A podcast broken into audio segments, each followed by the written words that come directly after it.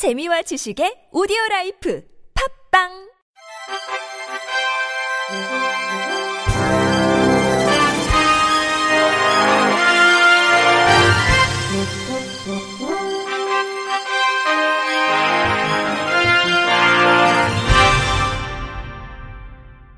청취자 여러분 안녕하십니까? 3월 25일 월요일 KBRC 뉴스입니다.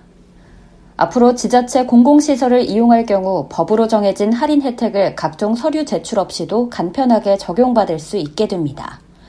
행정안전부는 국민이 공공시설을 이용할 때 이용요금을 감면해주는 할인 혜택을 간편하게 받을 수 있도록 지자체와 공사 공단이 운영하는 공공시설 이용료 산정 시스템 개선 공모 사업을 오늘부터 시작한다고 밝혔습니다.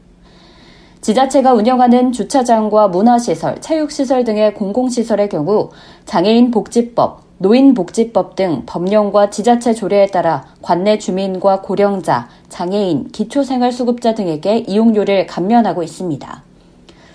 하지만 감면 혜택을 위해선 이용자가 장애인 증명서와 기초생활 수급 확인서, 주민등록 등초본 등 관련 증명서를 해당 공공시설에 제시하고 신청서를 작성해야 하는 불편이 있었습니다. 이에 행안부는 보건복지부와 국가보훈처 등과 협업해 여러 기관에 흩어져 있는 개인의 감면 자격 정보를 행정정보 공동이용 시스템을 통해 종합 제공하고 이용자가 원하면 공공시설 관리 누리집에서 본인이 직접 감면 자격을 조회해 이용료 감면 혜택을 받을 수 있도록 했습니다. 이재영 행정안전부 정부혁신조직실장은 국민이 더 편해질 수 있다면 생활 속 작은 불편도 조속히 개선해 나가는 것이 정부 혁신이라며 그동안 이용자의 만족도가 높은 행정정보 공유 시스템을 최대한 활용해 공공서비스를 국민이 체감할 수 있도록 지속적으로 개선하겠다고 말했습니다. 한편 관내 공공시설의 감면 자격 확인 시스템을 연결코자 하는 지자체는 광역 지자체를 통해 사업 계획서를 오는 5월 3일까지 일괄 제출하면 됩니다.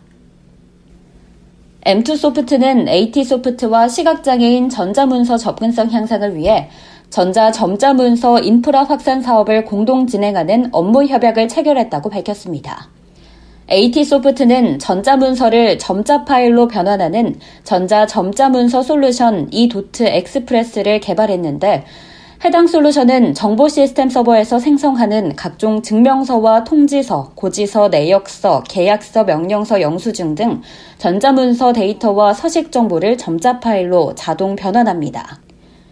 양사는 M2소프트의 Crownix Report & ERS와 연동 접근성 태그를 적용해 지금까지 점역 프로그램에서 처리하지 못했던 표의 점역 기능을 세계 최초로 제공하게 됐습니다. 이에 따라 시각장애인은 별도 프로그램 설치 없이 공공기관과 금융기관, 교육기관, 의료기관 등 이들이 운영하는 웹사이트에서 점자 파일을 다운로드하거나 이메일로 받은 뒤 점자 정보 단말기에서 직접 확인하거나 점자 출력으로 확인이 가능합니다.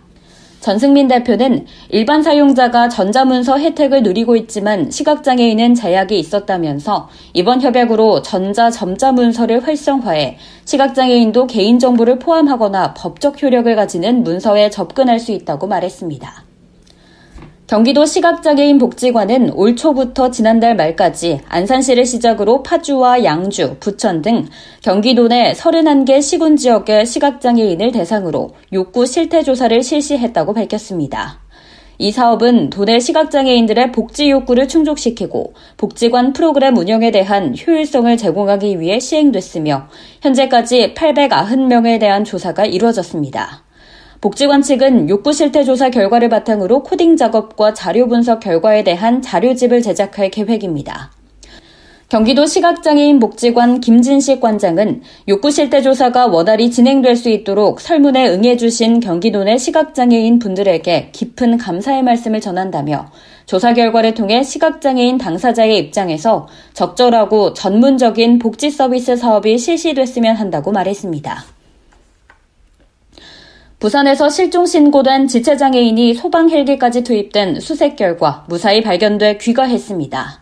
지난 오후 2시 20분쯤 부산 학장동 엄광산에 산책을 갔던 지체장애 3급 41살 A씨가 돌아오지 않아서 가족들이 소방서에 실종 신고했습니다.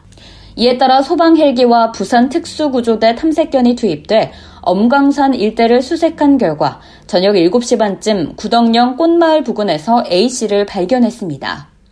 소방 관계자는 길을 잃은 A씨를 탐색견이 발견했다며 안전하게 가족들에게 인계했다고 밝혔습니다.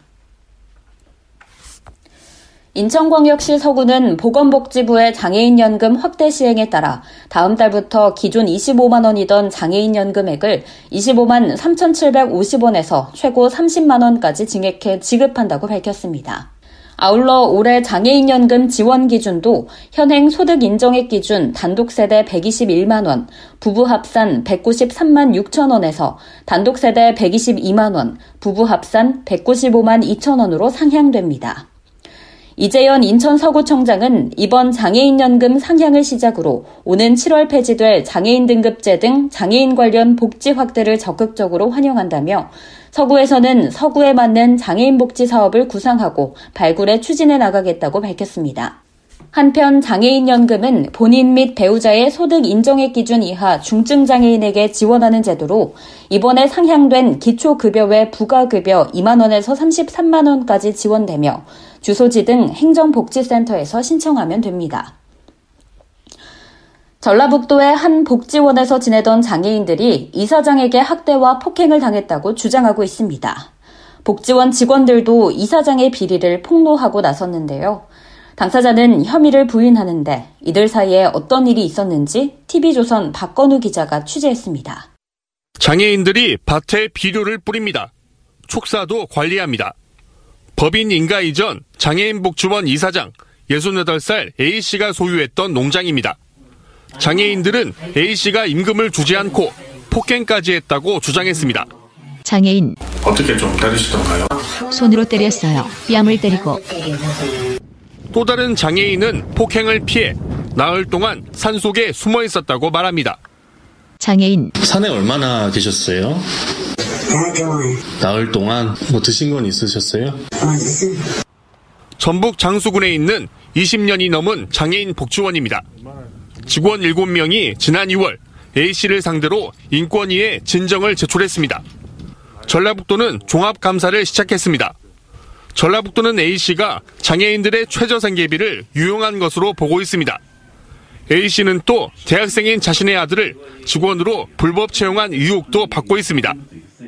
복지원 직원 사회복지사 자격증 없이 와서 낮에는 학교 가고 저녁에 야간 근무하면서 공개 채용 방식도 아니고 방식도 아니고 A씨는 모든 의혹을 부인했습니다. 이사장 A씨 연금 다 줬어요. 다 볼 수 있어요. 직원들한테 맡긴 게 위험하다고 생각합니다. 전라북도는 해당 복지원을 경찰에 고발했습니다. TV조선 박건우입니다. 끝으로 날씨입니다. 내일은 전국에 구름이 많다가 낮부터 맑아지겠습니다.